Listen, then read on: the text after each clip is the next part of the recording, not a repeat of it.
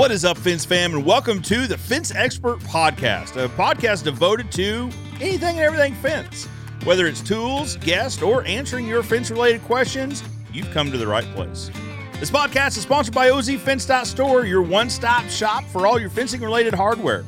Right now, they're offering a free shipping of $150 or more, and if you use the discount code PODCAST, you can save 15% in addition to the free shipping. With all that being said, let's dive into this week's episode. What is up, Fence fam? So good to be with you guys again. Good to see you guys virtually, as it were.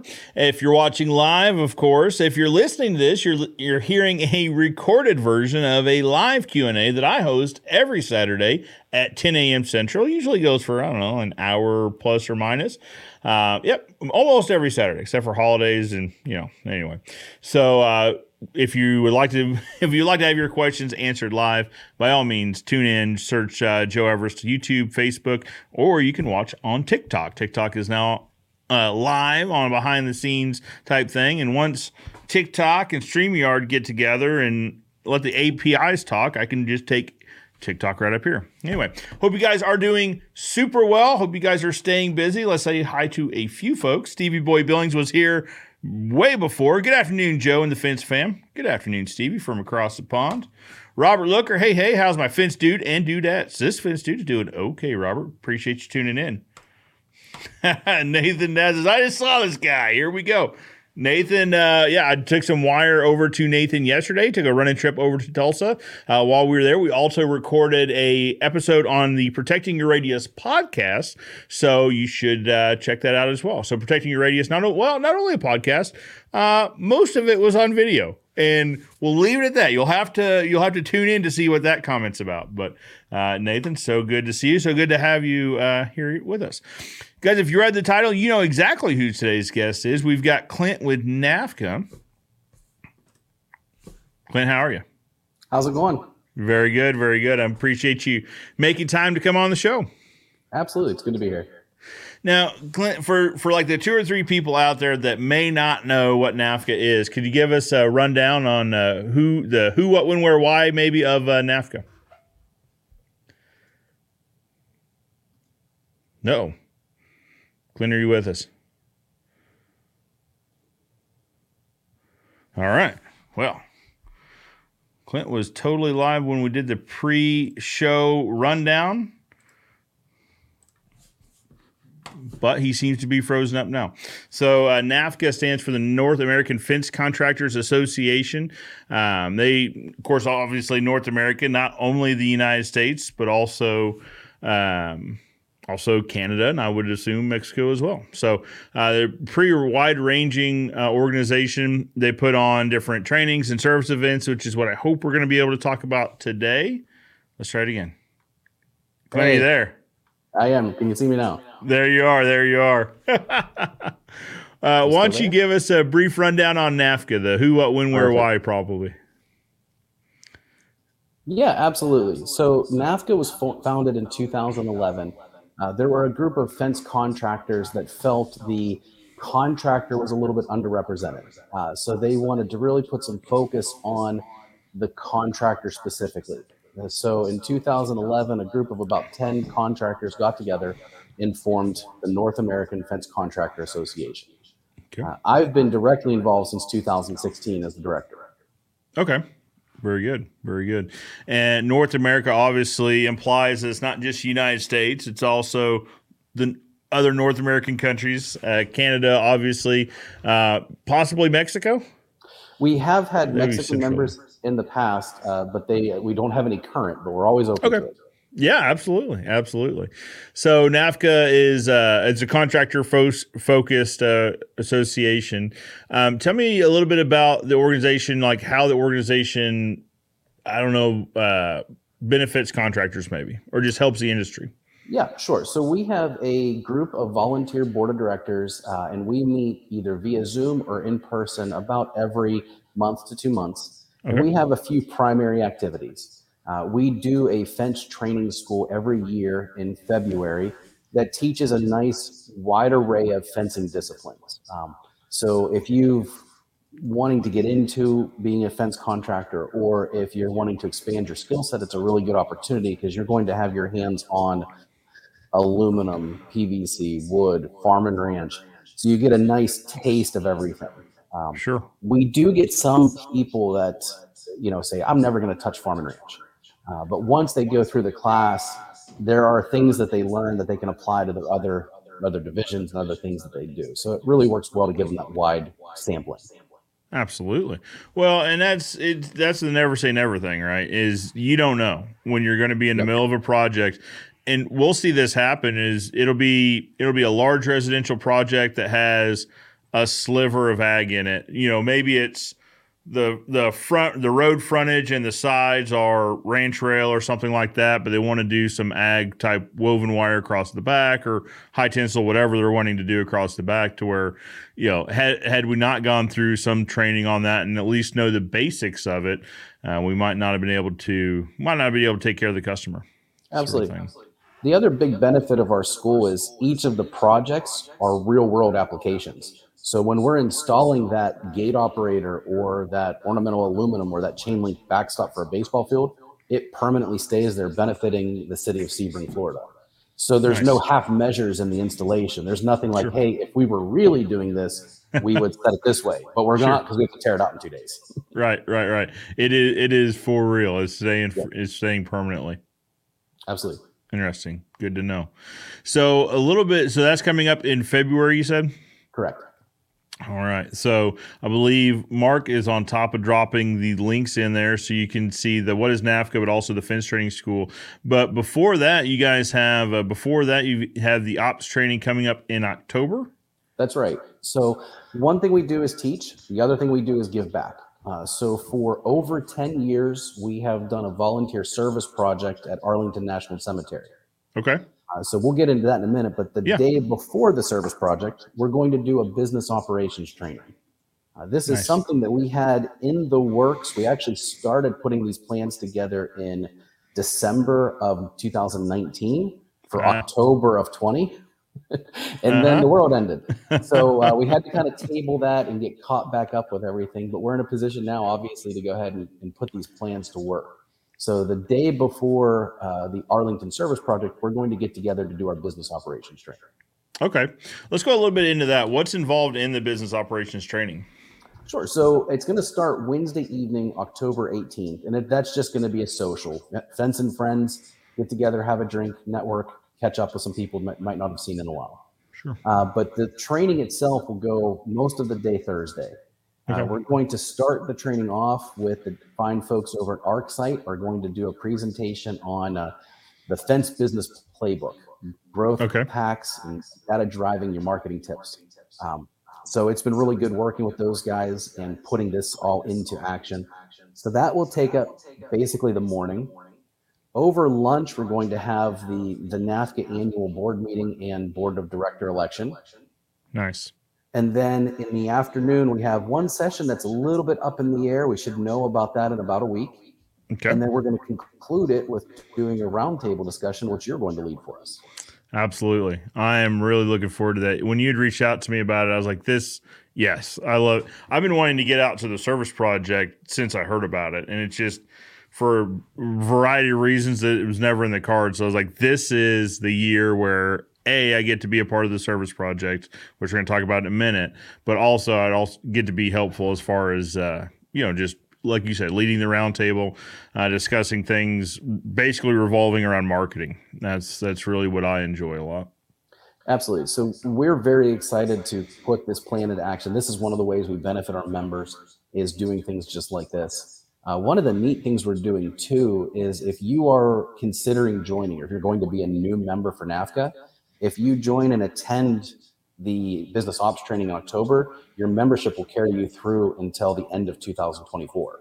So you're kind of oh, nice. getting like a, a year and a half for the price of a year type thing. Very good. Very good. So if you're out there watching and you thought about joining NAFCA, you could always come out to get uh, out to the October event to get a little bit extra for your dollars. That's right. Very good. So you said that was the day before. So Wednesday, Thursday. So tell me a little bit about the the service project that's uh, thereafter. Yeah. So for over 10 years, we've gone to Arlington and replaced some of their dilapidated fence with something new uh, that is donated by our members. Uh, so over the years, we've done ornamental aluminum or chain link in different parts of the park or the cemetery. Uh, so this year, what we're doing right next to the visitor center, there's some eight foot chain link that's a little bit past its prime. Okay. We're going to tear that out and we're going to install new eight foot ornamental aluminum uh, for about 180, 185 feet. Nice. Nice. It's a nice project. Good size Yeah. project. It, it's, it is really, it sounds silly to say it's fun, um, but it is truly fun Yeah. to go to, you know, it's a very solemn place. Uh, while we're there working, there are going to be funerals taking place. There's going to be people coming through to tour the facility, uh, to tour the cemetery. Um, but it is really great to give back in that way. You know, you're working alongside, you know, people that are the leaders of our industry, um, and you get to build fence next to people that are building fence all around the country. I like that. Picking up tips and tricks that uh, from outside your market, that sort of thing. Yeah. So you said you guys have been doing this for 10 years. What have some of the uh, past projects looked like? Uh, we have done a fair amount of chain link there, taking out a really old chain link that was kind of rusted and corroded and really past its prime and replaced it with fresh chain link. Nice. Uh, we've done areas along where all the tour buses line up to bring people in and out of the cemetery. Again, replacing old chain link with a lot of uh, ornamental aluminum. Um, we did one project that was further up into the cemetery that was around one of the groundskeepers' homes. Um, and Okay. it was, uh, I, I believe it's something like people can rent that, or when dignitaries come in, they can stay in this old colonial style home. Nice. Um, yeah, we've we've built a lot of chain link and a lot of ornamental aluminum around the cemetery. Very good. Basically, just keeping it maintained, keeping the fencing portion of it maintained and uh, in good order. Well, and you know, it's a government entity at the end of the day, and a lot of our government facilities don't have the budget to keep everything looking as nice as, as it should. And this is a chance for us to give back to those who gave it all. Uh, so Yeah. that's why we like doing it, and that's why my uh, my vendor members have no problem making the donation for something like this. They they appreciate and enjoy being part of this project. Yeah, yeah. One, one of a short list of of probably uh, yeah national you know federal parks that should not go uh, unma- unmaintained. You know, it should be at the top of the list. Is what I'm saying of of where uh, Yep. where we should focus at. So. Uh, all right, so ripping out some chain link and making it ornamental aluminum, eight foot tall, and it's a one day project. Is that right? It, it is. Um, it might roll past lunch, but I got a good idea we'll be done by lunch on Friday. Yeah. So, so how many? I know it's always kind of probably up in the air until the day of, but typically, how many contractors do you see attend? We normally will see between 30 and 40 people at this event. Um, Okay. The COVID pandemic definitely put a, a damper on that. Uh, we did one like impromptu project uh, December of 21, and we had like five or six people show up. And we did our project last year in October. We had about 15 to 20. Uh, this Nice. year here, I think we're going to be back up in that 40, 50 range. I bet you're right. I mean, it, traveling is now kind of back to normal sort of thing, and um, yeah, I, I have every inclination. I think yeah, forty to fifty is what I had in mind for what I expected us to see when we get there. Yeah. Mm, So, and then also, so, so let's talk about where where are people staying there for the event? Do people need to make their own arrangements, or how does that work? So, if you're attending the business ops training, uh, your fee to get in does not cover your hotel. So, your hotel is on Okay. yourself on your own. Uh, Mhm. But on the registration form, which will be going live next week, there is a preferred rate at the Hilton where the uh, the training is going on. So you Okay. can use the link or call in with the code NAFCA to get a preferred rate for your stay. Nice. If you don't want to stay at the Hilton, if you have travel points you want to use somewhere else, you're welcome to book wherever you would like. Okay. Um, the Hilton is about five to 10 minutes from Arlington National Cemetery. So it's very convenient for the project. Uh, they have a really nice facility there for us to do the training at. Very good, very good. Um, is there transportation from the hotel from Hilton to the to Arlington, or Typically, we don't get into needing to navigate that part of it. We'll Okay. see what our numbers work out at. We might Sure. have something available um, depending on how many. It might be easier to do a bus instead of everybody driving individually. Got it. Yeah, I was just at. I was asking purely for myself on that one because I was like, "How are Mark and I getting to this? Should we rent a car or what?" Um, Normally, there's enough people that are driving there that people will kind of carpool over, then you know yeah. head back to the hotel. Well, and in today's age of Uber and Lyft, I, that's probably a silly question. Probably not a question we'll ask moving forward, I guess. But yeah, it's pretty uh, easy to get around the, the nation's capital. Yeah, I, I, would guess so. I would guess so. But yeah, very good, very good. And so then the service project, so is a, and then the service project is kind of the capstone of this event. Correct. And what a lot of our members have done in the past is, you know, we'll do that project on Friday and then they'll take Friday afternoon, tour the cemetery. They might stay till Saturday, go into DC, hit the Smithsonian's, hit the mall, yeah, do the Washington Monument. So it, it, it's a really nice opportunity to make a trip out of it. Um, I've taken my own kids to the the event a number of times, and it's just it's fun because your kids are there working along outside everybody, helping carry material and, yeah. and whatnot and then you get a chance to go in and, and see everything at the cemetery or at DC. Absolutely. Well, it in the Smithsonian. So we were talking before we got started that uh, so we took a eighth grade trip. So the standard thing here in Springfield is the eighth graders all take a, a spring break trip to Washington D.C. Um, Smithsonian is absolutely my favorite. Um, Air and Space is specifically yep. the one that uh, I think probably gets the most attention, maybe. Um, so we might we haven't made our travel arrangements yet, so we might take that into account, make a day of it, and head over there. But very good, very good. So let's dive a little bit more uh, into the training. So we've got hands-on training. Uh, now, who who handles the training on that? The the FIDS training uh, in February. So we have a very skilled set of instructors for each of the different disciplines. Um, our overall school director is a gentleman by the name of Mark Prost. Um, Mark has been in the industry forever. Um, and I work alongside Mark to coordinate and bring in the students and break down everybody into their groups.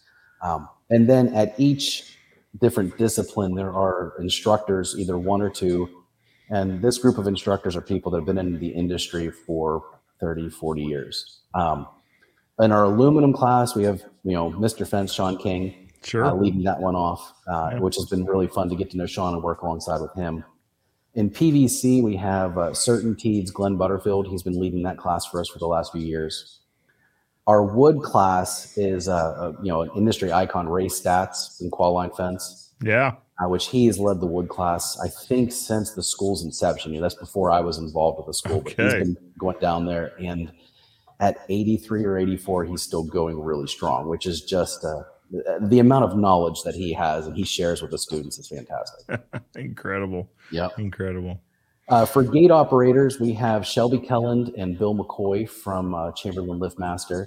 Okay. Uh, so, and what's neat too is, you know, this isn't a school if you're going to want to do gate operators all the time.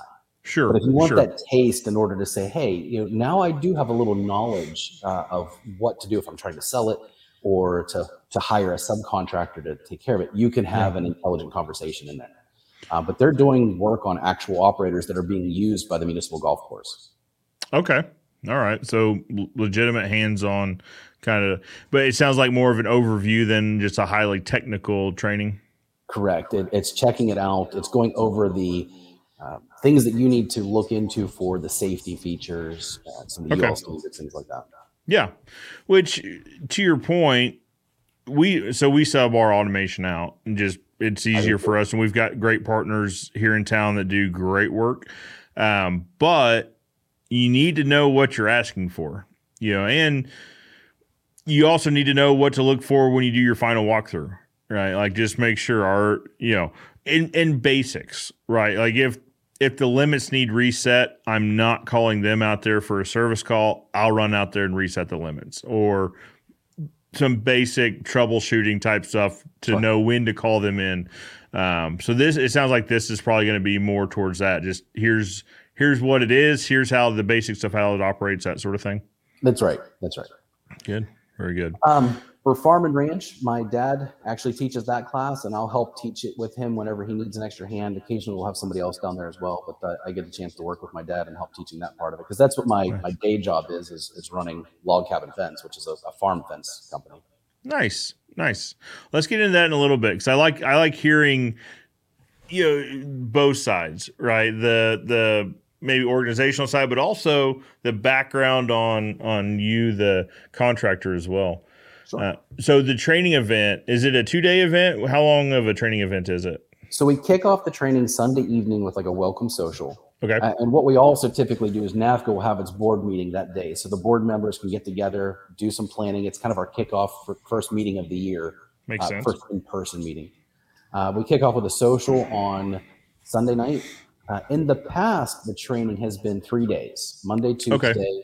Two thirds of the day Wednesday, and it would conclude with a graduation dinner Wednesday night. Okay. One of the things that we have changed and we're doing this year, which is the first time for doing it, is we have added what we call the capstone project into the, the training. Okay. So we are going to, we found a really great project to do down there tied to our, you know, obviously we like to give back to Arlington and such. Sure. We're going to be building 625 feet of ornamental aluminum for the Florida Medal of Honor. The link is on our training site. I think I got the name right. Um, okay but they're building a memorial to Florida uh, uh, veterans, I believe is what it is. Really? So we're doing 625 feet one day. Um, all the students will work together on it. And what this is, so each of those individual disciplines, we are building fence, we're doing permanent installs, but we're also doing a repair to hurricane damaged PVC or something like that. Okay. Yeah. What this capstone is, is hey, this whole project has to be done there's a gas line right here. How do you move those panels to account for the fact that that post is going to go right through the gas line? Or the gate needs to go right here. How do you adjust that panel section for that? So it's a way to really take everything that was being taught and just capstone it off, tie it all off into one nice, neat bow that they see all of those things brought together.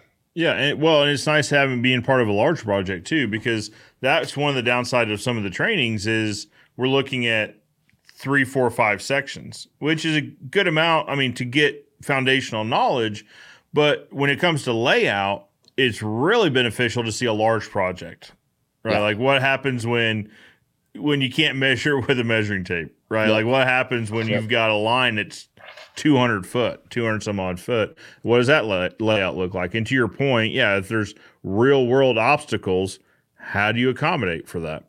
And how does it affect the rest of the project? Exactly. Uh, and this project really fell into our lap as a great way. We had discussed doing this capstone as a way to improve the school.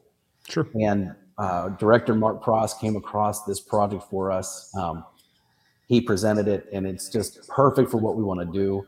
Yeah. Uh, we've talked with Sean. Sean, we're going to do part of it as the no dig system driving I beams. Yes, we're going to do nice. part of it where we're actually setting the post, you know, dry packing Perfect. it. Uh, you know, we're not going to get into wet set dry pack. We might do some of that too, but uh, it's going to be a chance to really show off multiple ways to install, multiple ways to lay out. You know, nice. what happens when you encounter that very real world problem. Very good, very good. I like how you're kind of showing both of those methods too. Uh, that way, because they're to each their own, right? But it's good to show both of them and how one affects the other, maybe too. Yeah, absolutely. Very good. And that's in Sebring, Florida? Is it is right? in Sebring, Florida. Yeah, we've done this project in Sebring for a number of years. Uh, what's really nice, or why we like going there, that golf course gives us the opportunity to do all the different disciplines in one really convenient place. Nice. We have a really nice hotel that's across the road. You can just walk right over the golf cart, or uh, golf course. Perfect. Uh, the teams are spread out. Each courses are in different areas, and we use the golf carts to get the teams, you know, the students from each place so it works out really well, and we've built a really nice rapport with the city. I think I, I should have looked up the number, but we're over several hundred thousand dollars of product we've delivered and installed for the city of Sebring. Very good. So, so you said you transport use golf carts to transport the teams around. Uh, so, someone that shows up, do they sign up for a certain discipline, or is it more round robin with all of them? It's round robin. There, there's no compartmentalizing. When nice. you sign up for the school, which uh, the registration is, I think, three thousand or maybe thirty five hundred, which is okay. not bad. It includes food, includes hotel. All nice. you have to do is get the Sebring for four days, five days. Perfect. Um, but no, we don't make the option that you skip a session. Yeah. We want the students to see every session uh, yeah. because there is just as much learned from, even if say, hey, I know everything there is to know about chain link. Sure that student is sharing some knowledge with the other students when they're in the chain link course. Right.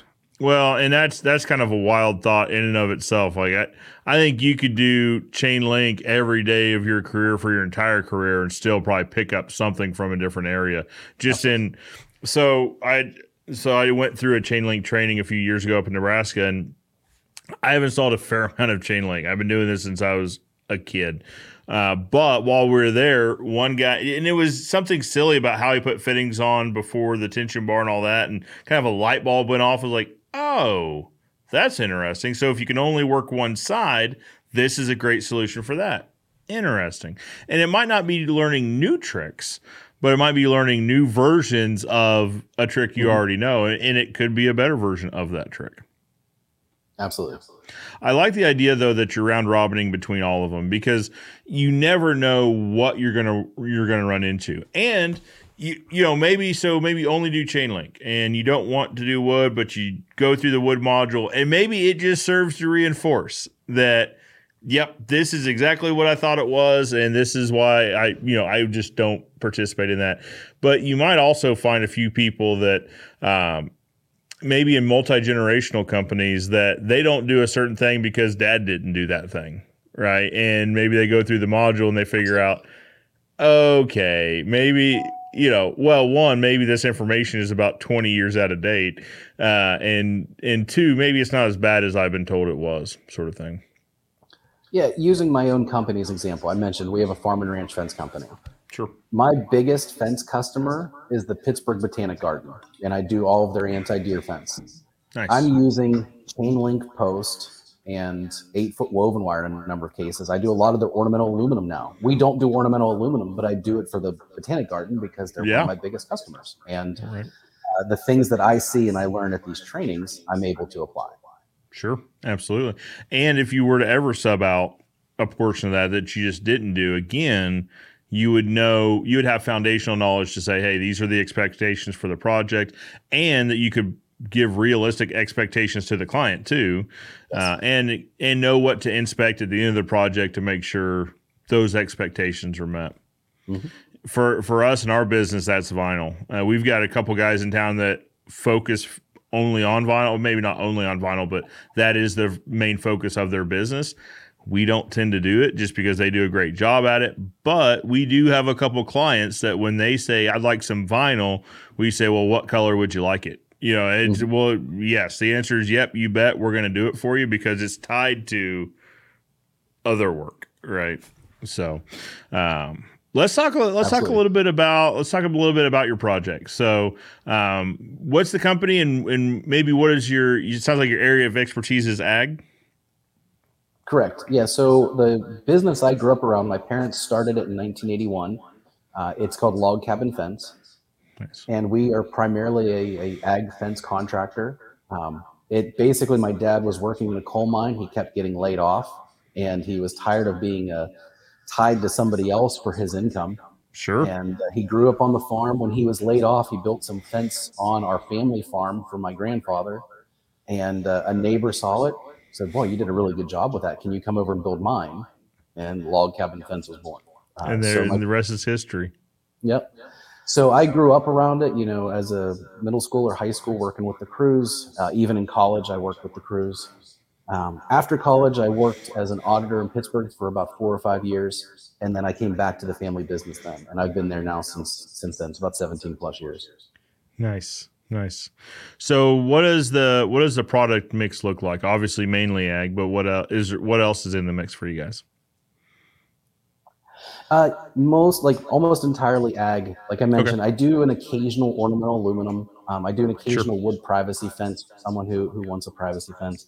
Uh, we're situated about 45 miles south of Pittsburgh, so we okay. are kind of in farm country, but we're also nice. right in the suburbs of Pittsburgh. Um, but we do okay. a lot of high tensile. We do a lot of woven wire or board fence, split rail. Um, I actually fence is actually a smaller part of our business now. We build fabric roof buildings, so it's a steel framework with a fabric roof. Okay, and that's actually the biggest part of our business now. We've added that to the mix in '96, um, and that accounts for uh, almost two thirds of my backlog right now. No kidding. So how did that come about? Uh, basically, my dad was at a trade show and he saw one of these buildings, which was built on fence posts, wooden, round, five inch diameter fence posts. And he was like, I need a building to store hay. I know how to put fence posts in the ground. I could build that. So he became the North American distributor for that company. It was a Canadian based company. Okay. Uh, and it kind of grew from there. So at that point in the late 90s, the only thing was a 30 foot wide structure with a, a roof that would last like seven to nine years. Now we have structures that can be 250 feet wide and the roof will last 25 years. Uh, there's full engineering, there's all kinds of custom applications and such. For us, we're primarily doing it for our customers, which are farmers. You know, it's ag use buildings, it's hay, it's equipment storage, it's animals, things like that. Makes sense. Makes sense. And it's a natural progression from one to the other. It is. In fact, I keep my crews cross trained. So my guys that know how to build fence also know how to build the buildings, and that way I can kind of push and pull my crews each direction. Uh, it makes our learning curve for new hires a bit of a stumbling block because they might sure. build split rail and then not see split rail again for another three three months. You know. Yeah. Um, yeah it is nice because I can push and pull my guys either way, and my customers utilize both projects that we products that we offer. Sure, sure. Well, that makes sense to say. You know, while you guys are there with doing a building, they say, "Hey, while you're here," or your guys might be there and be like, "Hey, while we're here, can Clint talk to you about? I saw some pretty rough fence over here. Uh, can we talk about that as well?" Cross exactly. sells are huge, you know, and that's we talk about so we do a lot of wood fence. And when we're doing wood fence, obviously, we're going to talk about staining that fence, right? But we also talk about other services we offer too.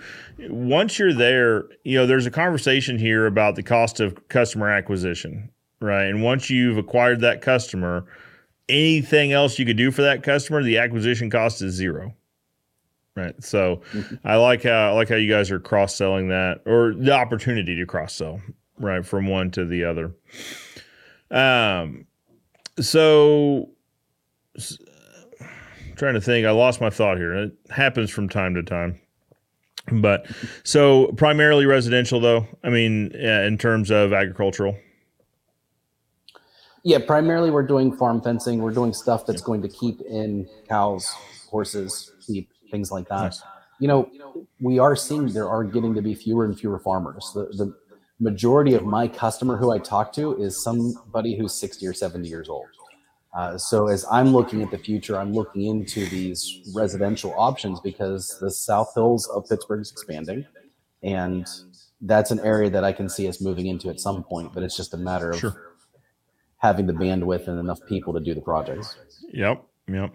The reason I asked, so one thing we're seeing down here, and everywhere is different, but to your point, you're seeing less um, less farmers, less owner operators, I guess you might call them, and more uh, corporate farming, right? Okay. And so that's that's one thing we're seeing down here is more, like I said, more corporations come in. You're not doing work for, you know, Joe Smith. You're doing work for, you know, Cargill. Smith Smith Farms LLC or you know, yeah. So, which those projects aren't bad either, but it's just sure. it's a different it's a different customer, different yep. type of customer. Yeah, around here, our customers are uh, usually it's a hobby farmer. It's somebody that works somewhere else, maybe okay. even has a business doing something, but their farm is their hobby. It's what they enjoy doing. Uh, so that's what the majority of my customers are. Because in, in, southwestern PA, there's very few people that can make a living farming. Sure. Um, you know, so they're working somewhere to support their farming habit. Nice. What type of what type of farming goes on around there? Uh, we have a fair amount of beef cattle. Um, okay. There are still some sheep. Uh, 100 plus years ago, there were more sheep in this area than anywhere else in the country. Really? Um, but now beef cattle is probably the most prevalent. Um, we do have a number of people that have the the couple horses that they like to ride, so we'll do some horse sure. for those. Um, but cattle would probably be the number number one animal in the area. Now, let's and if you don't want to answer it, you don't have to answer this. But would you rather build fence for a cattle farmer or an equestrian it would be an equestrian farmer, but you know, would you rather build fence for cattle or for equestrian? Uh, 100% cattle. it's a completely different mindset between the two. Um, yes. So, no. Yeah. And also too, you know, we uh, we grew up. You know, I grew up on a beef cattle farm. My dad still operates a 60 head beef cattle farm. Uh, so I have that connection. I don't have a connection with the equestrian crowd. it's uh it's a different it's a different yeah, it's different. I don't know I don't know why. We, we've got both here. So we've got beef cattle and we've also have equestrian centers. Um, so my my youngest sister showed uh, Arabian horses for a little while um, in in high school and that sort of thing, middle school, um, and so I was around that world. Different world. It is wildly different because, like, uh, to your point, most of my experience growing up was around cattle folk, and mm-hmm. it is just wildly different. It is wildly it different, but you know, they still need fence too, though. So it they is what it is. And I'm in a fortunate position. Um, we've been around so long. I have a 16 week backlog, and we do no marketing. Uh, my almost entire customer base is repeat customers. Um, so I, when I have looking at the job I'm going to do, I know that person. I've done work with them, yep. even if they have cows or horses. I know what to do for everything with it because um, right. Because I have a number of really good equestrian customers on my backlog even right sure. now. Sure. Yeah. But yeah, it is. There's a difference. Yeah, but but you know what you're getting into, and that's yep. that's the thing, and, and that that is painting this picture with an incredibly broad brush, right? It's sure. I've met some cattle folks that I do not care for at all. You know what I mean? It's yep. you get you get both. You get both. Yep. But let's check in, see who is watching, guys. If you're watching with us, uh, drop a name and where you're from. Fence Genius is with us from the opposite side of the country, from over on the West Coast. Sounds like some valuable training and a good volunteer project. Rising Tides. Absolutely. I couldn't agree more. Absolutely. Let's see if we missed any up top. Robert says, Yay, Canada. So one vote for Canada there. Uh, we're not voting, but if we were, Robert would vote Canada. Uh, Steel Remodeling says it's amazing. Thanks for sharing. Thank you for watching. We appreciate it. Of course, uh, Mark is also dropping all of the links for things that we're talking about in the chat right now. Uh, in the comment section. We'll also, once this turns to a recording, so once we're done give or take 30 minutes, this will turn into a recorded live on the YouTube channel. And we'll go ahead and insert the links we're putting in the chat now into the description of that video so you guys can find those. But really, so, but it's incredibly easy to find though, right, Clint? It was, no, let me see it, make sure I get this right. The number four, nafca.com. Mm-hmm. That's right. Easy peasy. And then I was listening. So I was listening as you guys coordinated where to find the links. Upper right hand corner, events, and it all has it laid out for you. That's exactly it. Up at the right hand side, it has. No. We lost Clint. He'll be back with us. Freedom Fence of Georgia. Hello, fellas. Hello, Freedom Fence of Georgia. Talking about no dig. We were talking about no dig a little bit ago. Uh, training in Sebring, Florida in February uh, will be utilizing the uh, iPost system. American Fence Association says cow all day. All right. one one vote for cattle, I guess. That's I, I, see multiple votes for cattle. yeah, yeah. It's uh, actually all the votes I think so far are cattle. Uh, exactly. Ken Throckmorton says cows all day. Absolutely. My Fence Life podcast gives it a moo. All right.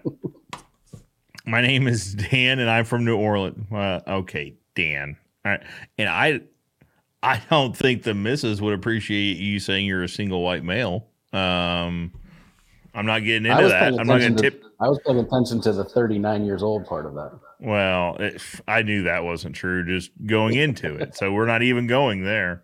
Uh, Dan, how much? So you voted cattle. How much is is New Orleans a big cattle town? I don't. Hmm. I don't know. I didn't see any when I was in town, but maybe, maybe. He might be voting cattle just for a good steak at dinner. Hey, I bet that's exactly what it is. Well, it, and again, so painting with an incredibly broad brush. I'm sure uh, Louisiana has plenty of cattle. Divine Fence says, Hello, Joe and Clint, your friends in Massachusetts. Hope everyone has a great weekend. Hello, Divine Fence. Absolutely. My fist size says, We do a few every year. Well, there you go. Okay. I stand corrected. Martin Lee says, Hey guys, watching from Durham, UK. Hello, Martin. Appreciate you tuning in from across the pond. All right. So uh, it, it's funny how you see, I mean, obviously on the East Coast, you see a lot of uh, towns and city names uh, from across the pond. Right. Mm-hmm. So uh, I, I was born in a town called Cary outside Raleigh, North Carolina. But uh, we'd go to Durham all the time and watch Durham Bulls play. Uh, it was it was a heck of a good time. But anyway, fun fun to see that. But what what Clint? What else are we missing here? We've covered a lot of ground in a little bit of time. Yeah, yeah. No, I mean, there's. Uh, I get the question a lot. What does NAFCA do for its members? And one of the things that you know, I've been the director since 2016, so I have seven years under my belt now. I've never went into the like, oh, we're going to get discounted credit card processing or something like that, because anymore you can kind of do those things on your own just as sure. effectively, and because sure. that whole world has changed. Uh, but the things that we do, these training things that we're doing in Florida, we run that at cost. Uh, so, like I mentioned, I think it's thirty five hundred. That's all in. You know, you get to Florida, that's your hotel, that's your food, that's your training. You're not going to find that anywhere else. Sure. And we're able to do that because our board of directors and our instructors for these schools all volunteer their time. Yeah. Uh, so our instructors aren't paid to come to Florida and teach how to build fence. Yeah. Um, they're doing it because they want to improve the industry. Uh, so being able to be part of those trainings, being able to be part of the service projects, that's how we benefit our members. That's how we benefit the industry. Uh, so I just thought I'd toss it out there. I get that question yeah. a good bit. Um, I don't have somebody say, "Hey, why should I join?" Right. And if, right. If it's an established company, I'll be point blank. And I'll say, look, I said, there's nothing I really need to do for your company. Your company's built, you have the backlog. This is you giving back to the industry. This is you supporting and helping elevate the industry. Well, and I would also argue there's probably a networking component to it as well. Sure, absolutely. Right. It, it's just growing your list of contacts, right? Or, or the folks that you can reach out to when you get in a pinch. When you're going through one of these trainings, you meet a handful of guys and gals that you've never known before. You work mm-hmm. side by side. You know, if we're talking about the Arlington project, we're building, we're taking down fence, we're building fence. And now we've got someone that we can reach out to six months down the road and say, "Hey, when we were there, we were we had a conversation about whatever. Can I ask you a follow up question about that?" Um, or it's just knowing also somebody as you travel across the country, you know somebody, right? Mm-hmm. It's it's if I'm traveling through, you know, if I'm traveling through Nebraska and and I stop off by Lincoln, well, I know now I know Matt Warner. I can reach out to Matt. Or if I'm traveling over on the East Coast, I'm if I'm in the if I'm in the Pittsburgh area, I know I could reach out to you, right? It's just knowing it's having a list of contacts too. I think it also there's this level of credibility that you have. Um, right now on social media, what are there? Probably 15 or 20 different Facebook fence groups, right? Yeah. And you know, both, I'm sure you see it. You see somebody ask a question, they're either replied to with snark or they're replied to with really bad information. Like you see sure. the reply and you're like, there's no chance that's going to work. But for somebody yeah. who's just starting their business and just trying to grow, they don't know that that's bad information. Right. So that gives you that network of people that you're like, hey, I have an opportunity to do wood. I know you do wood. What do you think about this? What should I look at? You know, uh, so it, it, builds that network of intelligent, um, skilled people that really know what's going on.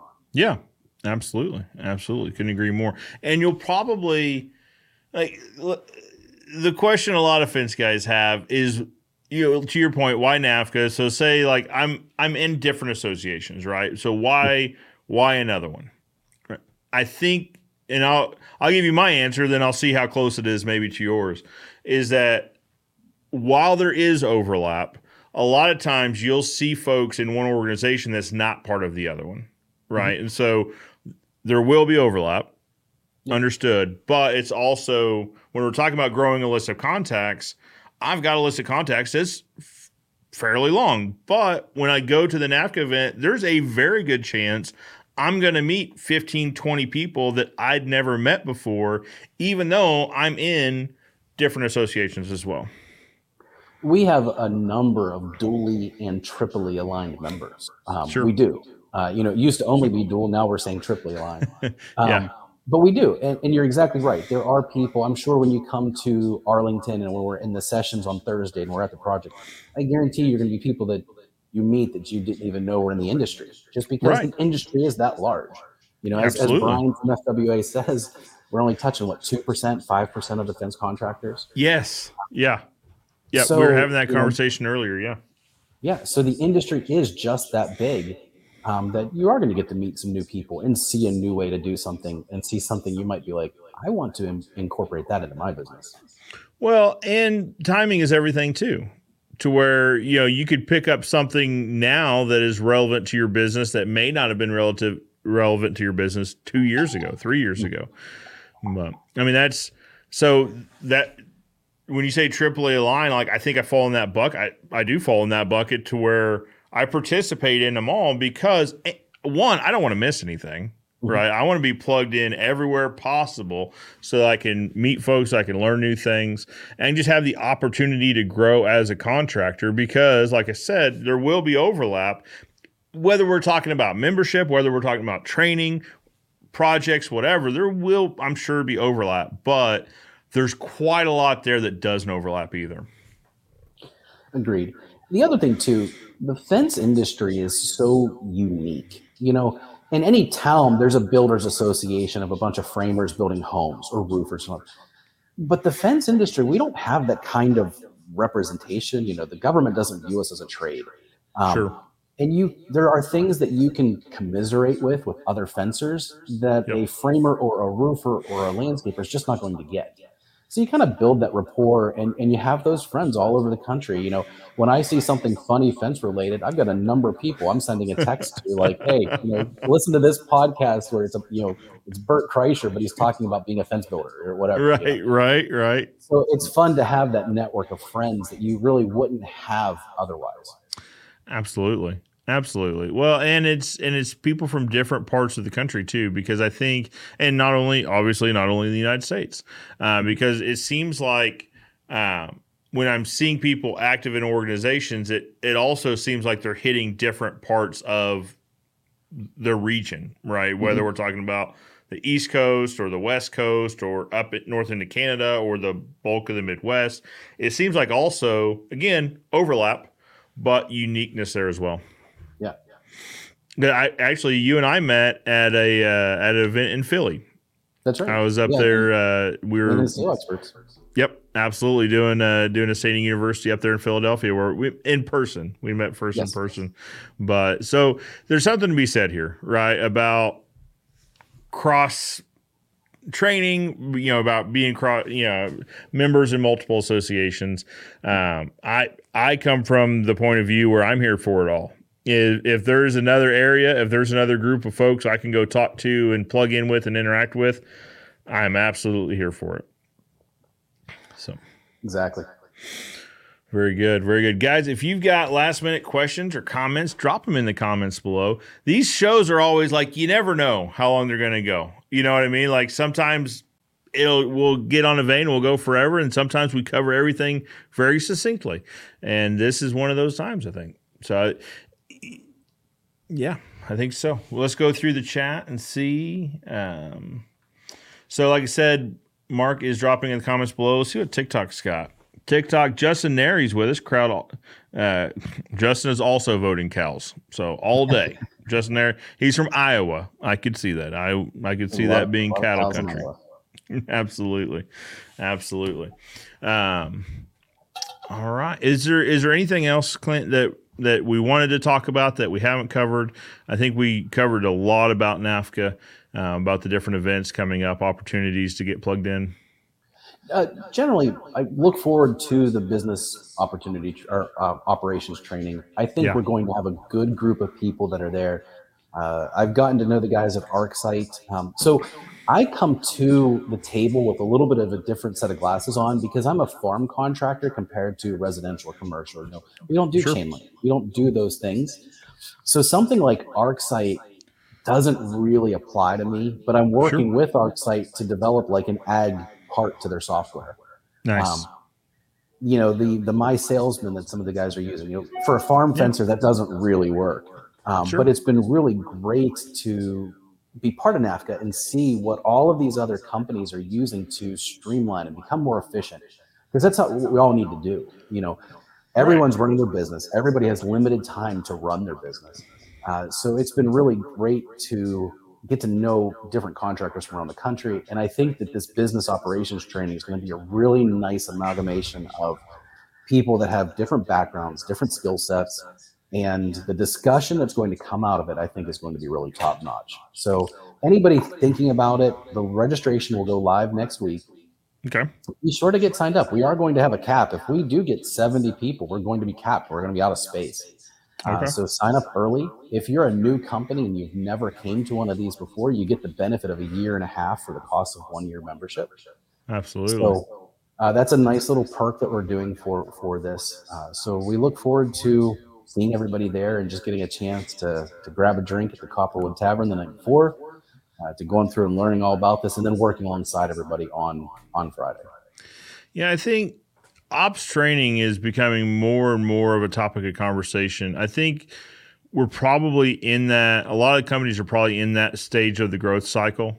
Of I started it myself. Me and a couple guys started building fence, and then we formalized it with having maybe two crews, a crew or two crews. So now I'm in the portion, you know, the stage of life of I need to start working on my business, not in my business, right? So we need to start running this like a business instead of me and some guys that build fence on the side. This is a full time operation, needs to be run as such. I think there's a lot of folks in that position right now. Yeah, absolutely. Martin's got a question. Martin says, have you had any experience with plastic fence in the United States? So yes, so I think we we would refer to it as vinyl or polyvinyl. Um, we don't install a bunch of it. I do install we do install some of it, but not a lot. We do upon request from certain clients. I had a couple of odd jobs on sites using it, and it is an absolute nightmare. Okay.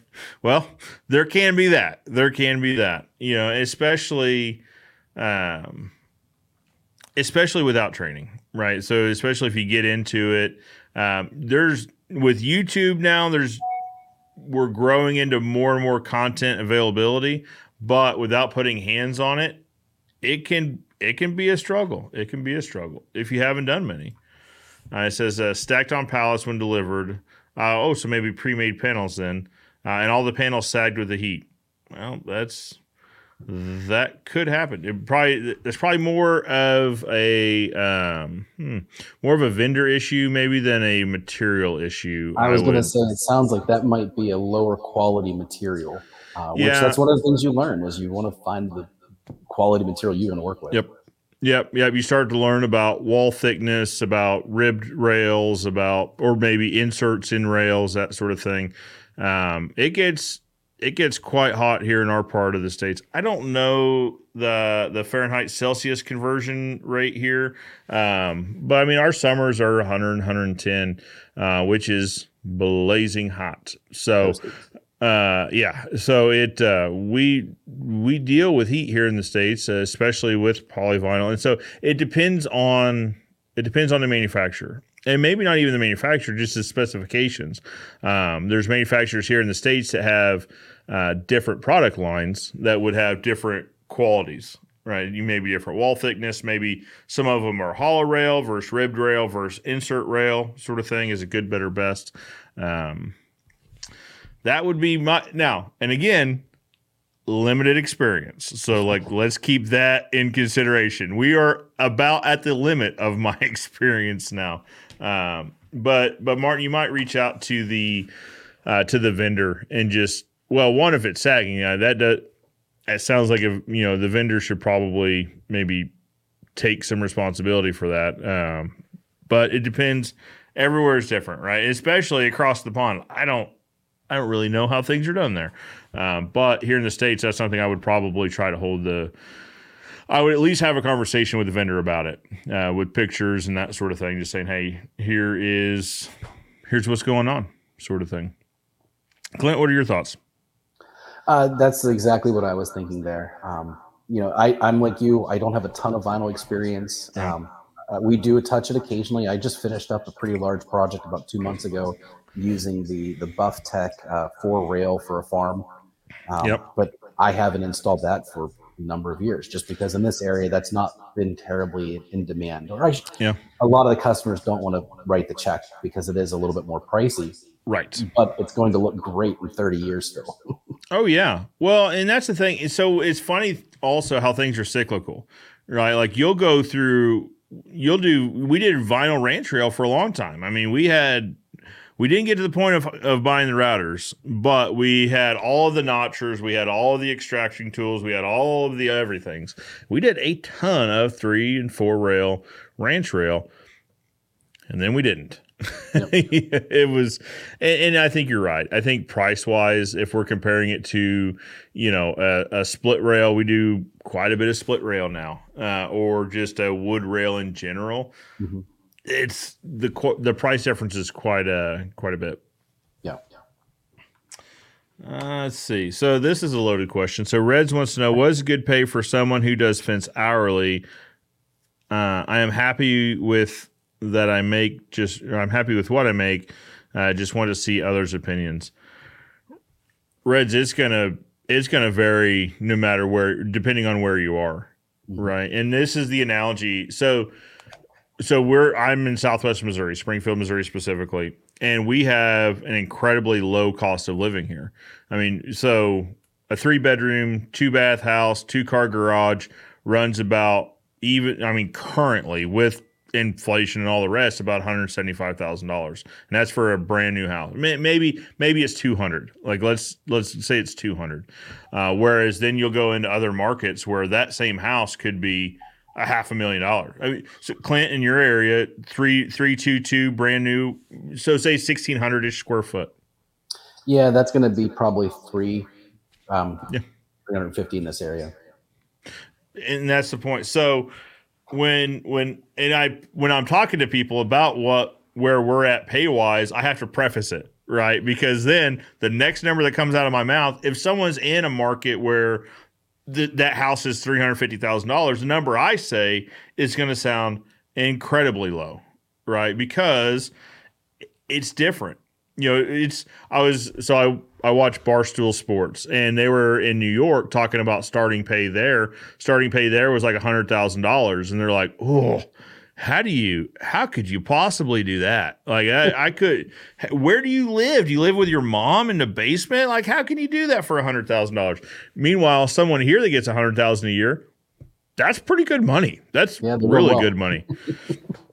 so it's all relative to to where you are, right? So and same thing, especially if, when you get to like West Coast numbers, those numbers throw throw whatever number you're thinking completely out, right? That three bedroom, two bath, two car garage is a million dollars or something in different areas of California. So you just that's not me not saying, right? Like I don't I don't mind going over our pay scale, but I don't think it would be relevant to any conversation outside of Springfield, Missouri. So, Reds, if you're in Springfield, Missouri, it would make sense for us to talk about this, and I don't mind it. This let's pause and talk about pricing conversations. You can talk about you can talk about what you pay, right? Like so we could talk about labor rates, we could talk about material rates.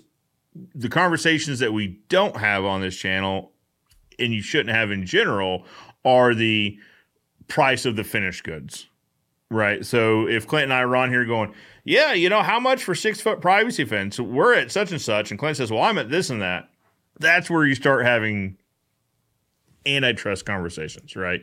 And that's a whole different conversation in and of itself. But I don't mind. T- I don't mind talking labor rates as long as we understand they don't really mean anything. So it's kind of like what's it? What is what does milk cost by the gallon, or what should I pay for a gallon of gas, gallon of diesel? Well, I'll tell you. So I ran to Tulsa and back. So from me to Tulsa's three ish hours, two fifty or three fifteen, depending on traffic. Uh, here in town, diesel's three fifty eight a gallon. That's what I filled up for this morning. It was 319 a couple places on the way. It was 330. It was in the 330s, and I got to Tulsa and it was 360 something. And I saw all the different price variations coming, and that's in a three hour radius of Springfield. So it's different. Um, Martin says, I'm on a price per meter. Well, so see, this is what we're talking about, though, Martin. So here in the States, which I understand, none of the rest of us are talking about pricing. But in the states this is a dangerous conversation because it gets into like the sherman act so one of the stipulations within the sherman act which is talking about uh, antitrust and all that um, anti-collusion is price comparison is one of the one of the things they look at and so if if clint and i were to have a conversation about what we what we charge for fence that could be seen as price comparison now we're obviously in different markets. We're not actively trying to fix prices, but my opinion, one person's opinion here is that's a slippery slope you don't even want to try to go down. Like once you don't want to try to climb back from that is what I'm saying. I just had a guy this week call me and want to know what eight foot anti deer woven wire was per foot. And his reason for calling wasn't because he was interested in having me install it. He just built it for someone and he wanted to know what he should charge them. And, and I told him, oh. yeah, I, I said, you know, I said, you really should have this ironed out before you install the fence. Yeah. he's like, your well, cart is firmly ahead of the horse in this scenario. He said, well, I, I feel like I'm giving them a fair number, but they're giving me pushback. I was like, well, this is exactly why you establish that before you do the work. Like, here's just a little bit of business advice. yeah, yeah. Well, that yeah, you're you're in a very bad position at this point because now states vary here in Missouri, once you install it, it's a permanent fixture of that property. They own it. Mm-hmm. Now you can go through lien process, but you could go through a lien process. But the first thing they're going to ask for is the contract. Yeah. What were your contract terms? What was the price that you set ahead? Oh, there wasn't a price set beforehand. Well, what would you like us to tell? You know, that's a tough spot. That's a tough spot. But uh, it's price is such a weird. So so Nathan and I had this conversation yesterday when we were recording a podcast. In that, I I could move Ozark Fence right next door to Radius in the, his business in Tulsa, and we could be the same size, same number of employees. We could even pay him the same, and we could have the same mortgage. We could have same, same, same.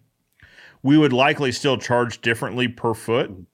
Well, and that's a different conversation. You don't really price per foot anymore anyway. But we a 300 foot project with a couple gates, our numbers would look different because he might be in growth mode and I might be fine with where we're at, and so we're in maintain mode, right? And so only one of the areas where those could differ, much less it just comes down to goals. And so, you know, Clint, you see these comments in these Facebook groups where it's like uh, so one uh, is it yesterday, day before? Somebody was like four foot, five foot, six foot chain link. What should I charge? Go.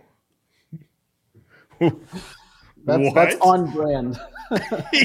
yeah, yeah. It's not. It was not an unusual question for some of these groups, but it's it's like I, don't know. I, I, mean, basic like gener- generic answer: cost to install the project, which would be your laborers, material, equipment, times two is a starting point. Now, hmm.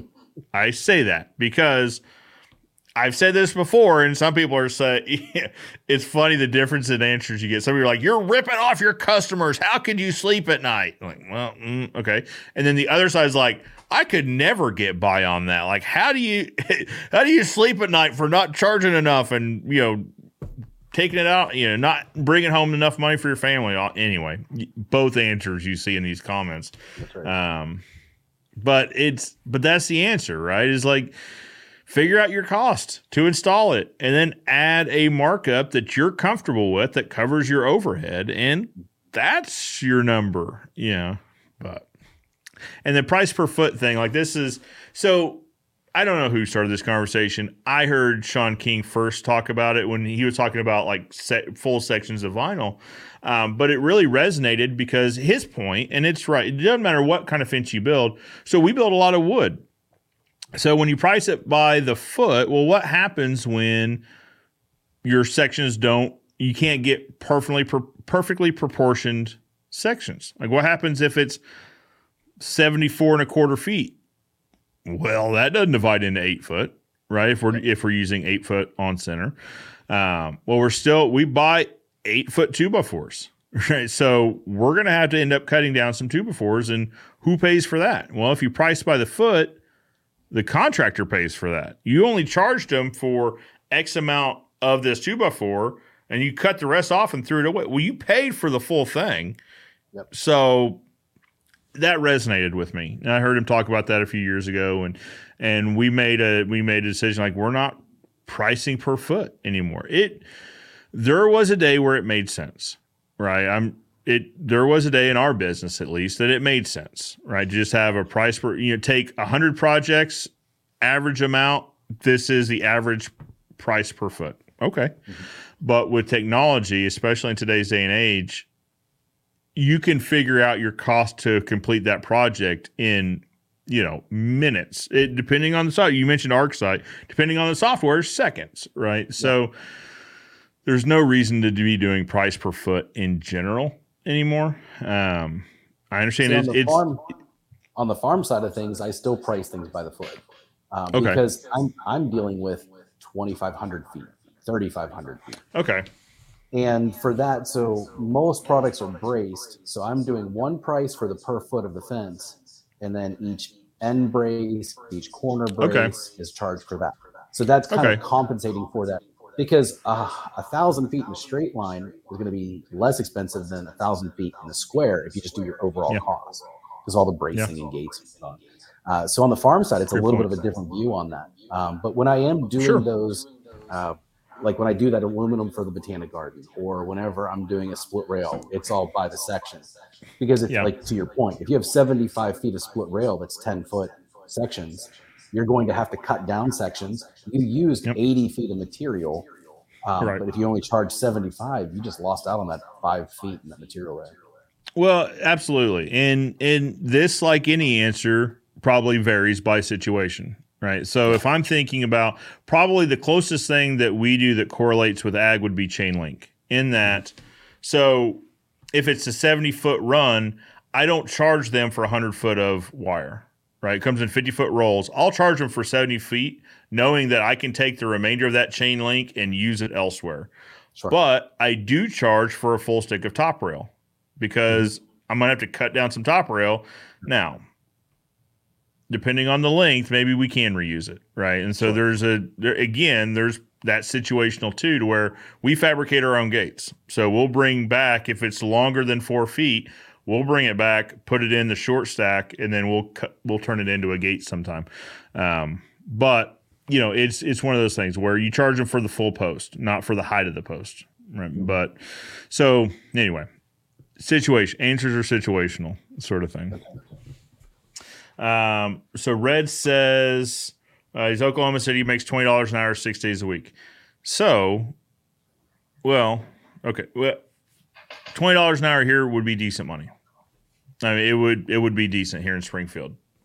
It would probably, but see, Oklahoma City is a lot larger, right? And I don't know the cost of living in Oklahoma City. I was just my my whole experience with Oklahoma City was FenceTech, so that was that was probably not a good representation of the cost of living in Oklahoma City or around it. Um, I don't. I don't know, Reds. I mean, like I said, here the only answer I can give you is here that would be decent money. You know, so in our company, uh, quick math, that would be roughly almost what a team lead would would make. Um, so I don't know, but your experience will vary. That's that's the hard part of this. Uh, there were a few, there was a question here uh, in TikTok. Mav says, "How long would you say it takes to get a middle level of skill of being able to put up chain link?" Entirely loaded question, but I I don't know. It depends. yes, that is a, a middle level of skill. Um, I let let's say competent. Let's say competent. So you you could be trusted to do it somewhat on your own, but maybe not run a crew. Um, we could get somebody there and probably if if they're willing to learn and and all of that.